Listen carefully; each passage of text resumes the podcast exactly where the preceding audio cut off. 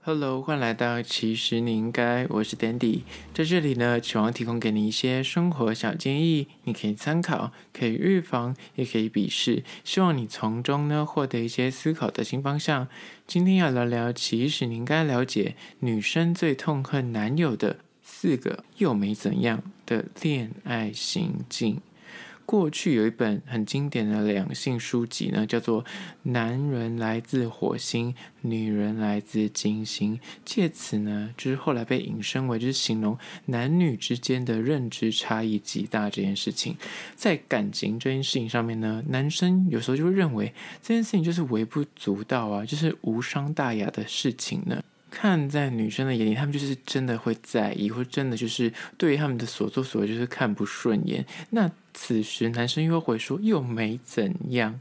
你知道这样回复女生有没有这样的情况？相信你有谈过恋爱的你一定听过这句话。那今天就来好好分析说，女生最痛恨就是男生说出又没怎样。有四种情况，在此提供给你做参考。那在实际进入主题之前呢，来分享一间位于中正区的美食，应该是有去过台北车站或者是西门町附近的话，你就一定看过这间店，叫做三代鱼翅肉羹。这间算是小吃摊贩，但是他已经做到就是连锁等级。他在就是西门町啊，或是中山站附近，就是都会有他们的小小的店家存在。目前我查到的资讯应该有四间左右。那这间就是真的很古早味哦，就是它的看板就告诉你三代鱼翅肉羹，跟这样已经经营了好久很久很久。我记得我小时候去那种西门町的时候就吃过一次，然后就觉得为之惊艳。长大之后，可能就是拿补习，以前去那种南阳街补习会经过，那就会在吃，或者去西门町玩的时候，可能肚子饿就会吃一下。它不是一间你会为了它跋山涉水，或者为了它去吃的店家，但是它是一间你经过肚子有点饿，你就觉得说哦，很像是一个不会踩雷的店家。它的定位是这样，就是可能很多学生族群以前去。台北川补习啊，或者经过的时候，觉得哎，看到它，你就觉得这个价格不会太贵，就是随便的加个抽吧，但是又可以吃到一些不错的料理。他们家那主打就是所谓的鱼翅肉羹，那当然，我觉得现在不行，应该是没有鱼翅这件事情了。它的内容物呢，大概就是我觉得它比较特别，是它没有白菜。它们里面有一些白菜，然后香菇，然后法菜丝跟笋丝，就吃起来它的那个口感是，就是有很多层次的。加上他们家的羹汤呢，就是是算浓郁的。比起很多那台南人或者南部人来台北吃羹面羹汤都是咸，说根本就是水，那根本就是你知道，就是它不是羹，对他们来说那就不够浓稠，太白粉不够多。听说之前沈玉婷以前讲过一个很好笑故事，他说你在南部在台南吃羹，就是你要拿汤匙放在汤上面，它不会沉下去，就是要这么勾，就是要这么的浓稠，那才是你知道南部到底的羹汤。但我觉得这间店就算没有到那么夸张，但是我觉得它的汤喝起来已经算是相当浓郁了。然后加上我觉得那灵魂就是有香菜，然后再加他们的独特生辣椒，他们有一一罐就是那种专门是生辣椒辣椒酱，真的是很辣，所以真的要。注意添加，就是你这样整个加起来，然后加黑醋，黑醋也是灵魂之一。这几个加起来，那要难吃也是非常难。但是我觉得他们家的那个肉跟，实际的那个肉跟的肉的纤维跟肉的鲜嫩度是很高，你每次吃都就就是那种幸福感洋溢在心头。而且这样一碗才六十块，当然他这几年又陆续涨价，就是我。前几天经过的时候，想说，哎，很久没吃，然后想说，那可以来接受这间，以前还蛮喜欢吃的，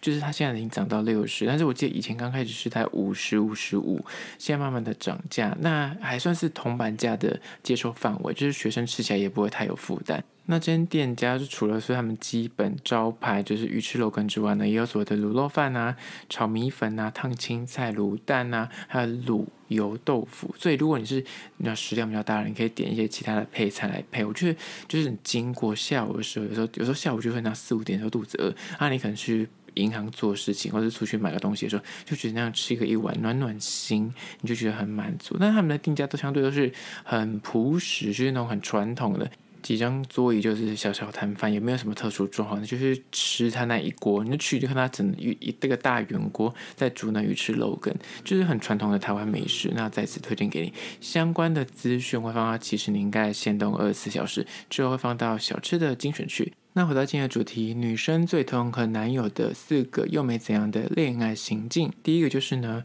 时常突然搞失踪。这件事情应该是有些男生就是时常就是会喜欢失联，或是突然就是不想回讯息，不想接电话。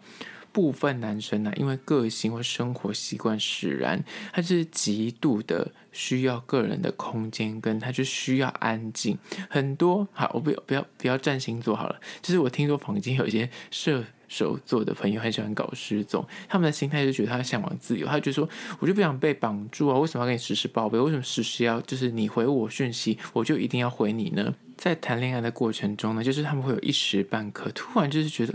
我就是不想要被打扰，我就不想要接电话，我不想要回讯息，我就是暂时，即便有另一半，我就暂时不想跟另一半联系，就会有这个想法，而且他们会实际的去执行。绝大部分的男性，在百分之九十五以上男生，大部分还是会就是基于一个关系里面，大家还是会稍微有点就是退让跟妥协，就觉得说啊，不要让对方担心，所以还是会回个讯息或是告知一下对方。但是就是有百分之五趴的人，就是他们会觉得说，就是相对他们就是。活得真的比较自我一点，他们就觉得说，我想要搞消失，我就是搞消失，我没有想要特别跟你说，那我就是在忙，我就不想回讯息。但说穿了，他们就是享受那个为单身的自由气味，所以这种无故搞失踪、搞失联的行径呢，就会让他那种就是另一半很容易搞操烦、很容易担心的人呢，就会理智线断裂。那在此的建议就是，你们两方可以稍微，如果你发现你的另一方，不管是男女啊，其实不用管，所以一定是男生，有时候女生也会做这种事情，就是要事先沟通，告知你的对象说，你有时候就是会有这种独处的需求。有时候就讲好一些密语，你知道，就是先提醒说，哎、我要去失踪一下，我要去自由一下，这，或者给他个贴图，说看到这个贴图就不要来吵我，就是短期内都不会回复，一时半刻我是不会跟你联系，这样，那请你不要惊慌，我没有就是消失于这个人世间，我没有被绑架，你就是等我就是调整好了，或是我的心态已经可以就是继续跟你联络的时候，我自然就会出现。当然，当然，这个前提不是说你一消失是那。一年半载或几个月不见，而是说短期可能半天至多一两天这样，那这样还算是合理范围。你如果太长时间的话，那就会让人家怀疑说你是你是去航海去了是不是？所以这个还是第一点，很容易会让女生就是心中扬起就是那个怒火，就是男生的那一句啊，我又没怎样，就是搞失踪会找不到人。接下来第二点，关于说女生最痛恨男友的我又没怎样的恋爱行径，就是二。跟异性密切联系，先撇除，就是有一小部分男性，就是他的。跟异性保持联系的目的，就是为了，就是你知道，留一些线啊，拈花惹草啊，处处留情啊，这些就是你已经目的很明确，他就是为了偷吃或是有劈腿嫌疑，我们就暂时放一边不讨论，因为这个毕竟就是不在这个讨论的范围。他如果真的这样做，你就当然就可以去呃好好的讨论说，你们这样的状况是不是要继续下去？但是我说的是那种他可能就是我的红粉知己，或是他对待异性就是跟同性友人一样的做法，就是相对。做人比较海派跟热情的相处模式。这类男性如果遇到的对象，遇到的女生刚好是很在意，就是那种男女有别分际的人，就是他本身就很不喜欢他的另一半还会在外面跟很多异性啊有很多亲密举动的话，那这个状况就可能会导致吃醋，或是很多时候就会很在意说，你为什么就是大半夜还跟那个谁聊天？你为什么要单独跟他出去？或者你跟他就是为什么吃饭的时候你要坐在他的旁边，你还要帮他什么服务什么之类？有一些女生就会很在一些细节，那男女之间的交友认知差异呢？有些男生就觉得说，你就小题大做，又没什么，就把他当一般朋友。我们认识多久了，什么之类？但是女方就觉得说，你为什么不避嫌？你为什么就是这么不在意你们两个的那个性别上的差异？你怎么知道他没喜欢你？或者你怎么知道你你喝酒之后你会怎么样？你懂吗？最后这些就是认知上的落差。那在此建议就是呢，体谅。讲到这个，你想说好好老生常谈，但就是这个是唯一一个解决旗舰的方式。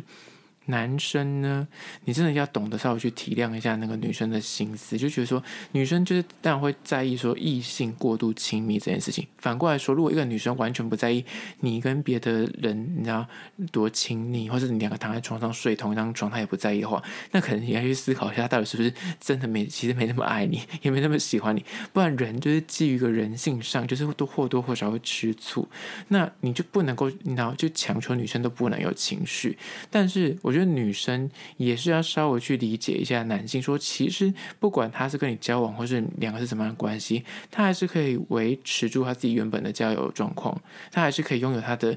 异性交友圈。所以呢，有些东西你要去要求跟你在意的点，你可能要去理清一下，是不是你自己想太多。或者说，如果你真的很在意一件事情，可能你们约法三章。比方说，你就是严格禁止说，我我可以让你有其他异性朋友，但是我希望你们就是独处的时候，必须我得知道，或是不能够单独出去，或是单独开车载他去哪什么的。就你要一些你真的很在意的点的地雷，就先讲好。你知道，先小人后君子。当你很在意的事情，就先讲好。那对方如果不遵守，那你就可以拿出来讨论。但是你不要就是以自己的，你不要用自己的价值观去套。到别人上，觉得说我不会这样做，那你就不能这样做，或者我觉得这样不行，你就一定不能这样做，就是还是要稍微沟通跟体谅。而这是第二点，就是跟异性密切联系。但我觉得男生自己还是要有点攒攒，你呢，有些东西你跨出去第一步之后。很多时候，你们的关系就会变得有点模糊。我所关系是跟你跟你的好朋友，或所谓的异性知己。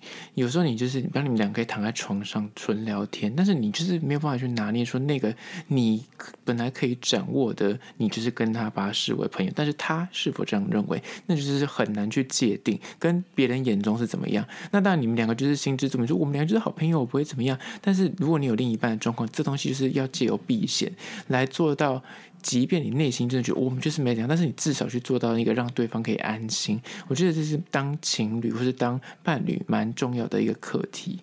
接下来第三个关于说女生最痛的男友那句“我又没怎样”的恋爱行径呢，就是三吵架。冷战死都不说，就是每一对伴侣当然都自己有自己的那种沟通啊应对的模式。吵架当然也是一种沟通，但是你必须要知道说，用冷战作为吵架的一种手段。那我觉得，如果你是全部吵架你都用冷战去应对的话，那其实这就很难沟通了。因为冷战就是你都死都不说，你就回避沟通，久了之后，有时候就会错过那个黄金可以去互相了解，或是彼此。认识对方跟去解开心结的时候，所以那个机会真的有时候要稍微掌握一下，不要永远都是用冷战去面对对方。就是有时候你以为说啊，就是息事宁人，或是我知道他的个性就是气头上，就忍一忍就过去了，你就放给他烂，或是永远都不沟通，那个东西就会慢慢累加，就会成为一个心结，不断的加深。回避良性沟通的结果，最终可能导致最后另一方就会觉得说：“好啊，那我觉得你就是不爱我了，或者我觉得我就是无法跟你沟通，你就是选择都避而不谈，那最后面就只能不欢而散。”所以在此的小建议就是：如果你一直以来都是喜欢用冷战作为争吵回应的人，你很讨厌吵架，或是那种你很不喜欢那种负面情绪的男性的话，那你要告诉自己，吵架。吵得好，其实也是正常的一种情绪抒发。但是我说的不是那种意气用事，或是那种很情绪化，是被撞到你就要生气，就要破口大骂之类的，而是说理性的沟通，讲出自己的论点，然后你也听听对方的想法。如果你单方面都是不回应、不沟通的话，那等于是你就直接把对方的情情，对方情绪一上来，你就立刻关上他的那个门。他只要走到你门口要跟你讲话的时候，你就把门关起来。那你不让他宣泄就算你甚至是你们两个就是缺少那个互相了解的机会，永远都只分享开心，但是。他到底在意什么，你都不知道，或者他为什么而生气，你也不去理解。长期累积下来，就真的会一次爆发，导致很难收拾的场面。所以这真的要留意，不要以为说啊，反正我就是当做没听到，或是当做没看到。但是那个酒，那个问题还是会存在。这是第三点，吵架冷战死不说。接下来第四个关于说女生最痛恨男友的，我又没怎样的恋爱行径呢，就是四喝酒、抽烟、大熬夜，或是你知道玩 game，就是。玩物丧志，许多男生呢，在单身的时候可能会养成一些所谓的他自己觉得，哎，这无伤大雅的习惯，可能是抽烟啊、喝酒啊、熬夜打 game 啊，或是就是他有自己的啊买公仔啊或什么什么嗜嗜好之类的。但在男生的眼中，他觉得说我没有作奸犯科，这不是一种什么大坏事，为什么是抽烟的？就是熬夜追剧或者熬夜打游戏之类的，或者他就是可能就是比较不关心自己的。生活健康，但看在另一半眼里呢，他其实就是会以那种关爱的角度出发，就会提醒说，你要早点睡，不要喝太多，或者不要抽那么多烟，或者是不要打游戏打到你知道就是废寝忘食这样子。那很多男生此刻就会因为听久了，他就说：“哦，我又没怎样，就拿这来吵架。”那这就变成是慢性的，让你们的关系就是慢慢的降到冰点。因为男生就觉得说：“我做这件事情，我不是什么赌博，又不是杀人放火，你到底要讲这些事情到底是为了什么？”那女生就会觉得说：“我是。”为了你好，我是希望我们这个关系可以长远，所以他才会提醒你。双方在陈述的口气都可能就是要因为有一点情绪，所以不是非常友善，也不是会那种呃慢条斯理、有逻辑跟见地的讲给对方听。而且有些事情你讲一次、讲两次，你可能还能耐得住性子；讲久了、听久了，对方也会觉得很没送。所以这就是那样要小心的地方，就是关于说喝酒啊、抽烟、大熬夜这件事。那在此的小建议就是呢。双方必须理解到对方是基于一个善意，不管。就是建议的人也好，或是听取建议的人也好，就是都要是秉持着你是他他会这样讲，或是我要这样回，其实都应该要秉持他是因为爱我，或是我因为爱他，所以才去做这件事情。所以男生应该多体谅。举例像生活习惯这件事情，你一时间你就是不想改，或者你就是想要慢慢改的话，你可以告知对方你的立场，你就说我也想改，但是我觉得这是我就是唯一一个，就是我想要保留自己的一个小癖好、小嗜好之类的，那就可以稍微。去协调一下，不要去影响对方生活，或者比较影响到自己的健康，避免日后不必要的争执发生。而这是第四点，就是关于一些恶习啊，就是可能要自己稍微去留意一下。好了，今天就分享了四个关于说女生最痛恨男友，我又没怎样的恋爱行径，在此提供给你做参考。最后还是要说，如果你对今天的议题有任何意见跟看法，想要分享的话呢，不管此刻你收听的是哪个平台，快去按赞订阅。我说真的，快去按赞订阅。那如果你是厂商的话呢，在资讯栏位有信箱，或是你可以加我 IG 私讯跟我联系。最后关于说，如果你是用 Spotify 或者用 Apple Podcast 收听的朋友呢，快去按下五星的评价，写下你的意见，我都去看哦。好啦，就是今天的，其实你应该下次。见喽。